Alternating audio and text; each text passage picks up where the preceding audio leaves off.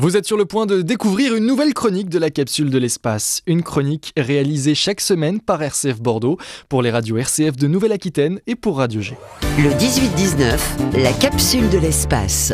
On termine cette émission avec vous, Julien Rullier, pour la capsule de l'espace. Bonsoir. Bonsoir Blandine. Ce soir, on décolle pour tenter d'atteindre l'orbite, Julien. Oui, et c'est pas chose facile. Hein. Space is hard, comme on dit. L'espace, c'est difficile, d'autant plus quand une société tente de faire décoller pour la première fois son lanceur. Très souvent, un premier lancement est synonyme d'échec. D'échec constructif. On apprend toujours de ses erreurs.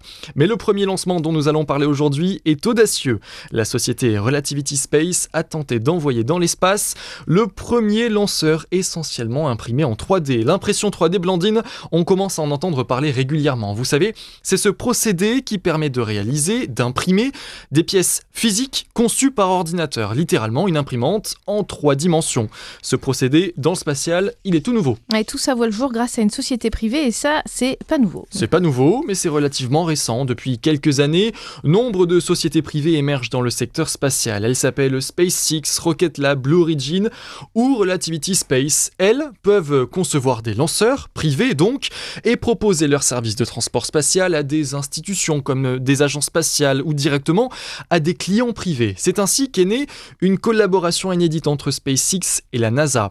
L'entreprise privée d'Elon Musk s'est vue attribuer un contrat visant à transporter fret et astronautes jusqu'à la station spatiale internationale. Depuis novembre 2020, leur vaisseau Crew Dragon effectue des rotations régulières entre Cap Canaveral et l'ISS. Jusqu'à 4 astronautes peuvent s'y trouver. En mai 2023, c'est cette fois-ci la société Rocket Lab qui devrait lancer une nouvelle constellation de satellites d'observation météorologique pour le compte de la NASA. Et de nombreuses sociétés privées ont aussi pris part au programme lunaire Artemis.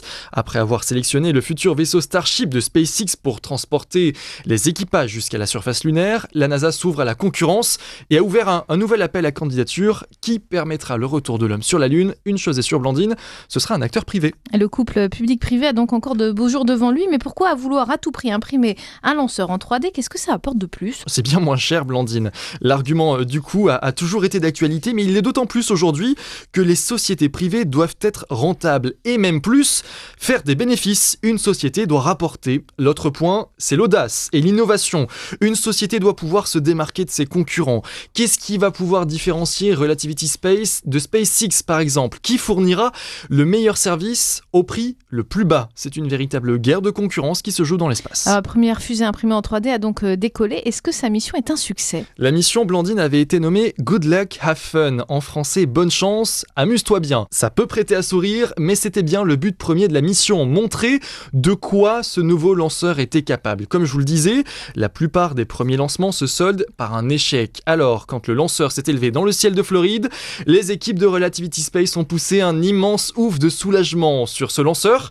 Il y avait deux étages de présent. Le premier a parfaitement fonctionné et a poussé la fusée jusqu'à atteindre 7400 km par heure à, à plus de 77 km d'altitude. Après la séparation des deux étages, le second, lui, n'a pas réussi à s'allumer. Le lanceur est donc retombé quelques minutes plus tard et s'est désintégré dans l'atmosphère. Malgré tout, Blandine, ce n'est qu'un échec partiel pour les équipes en charge de la mission. Elles ont réussi à prouver la fiabilité d'un lanceur imprimé en trois dimensions face aux contraintes essentiellement atmosphériques liées notamment au décollage. Réussir un lancement du premier coup aurait été un événement sans précédent. Croisons les doigts pour Relativity Space. La deuxième sera sûrement la bonne.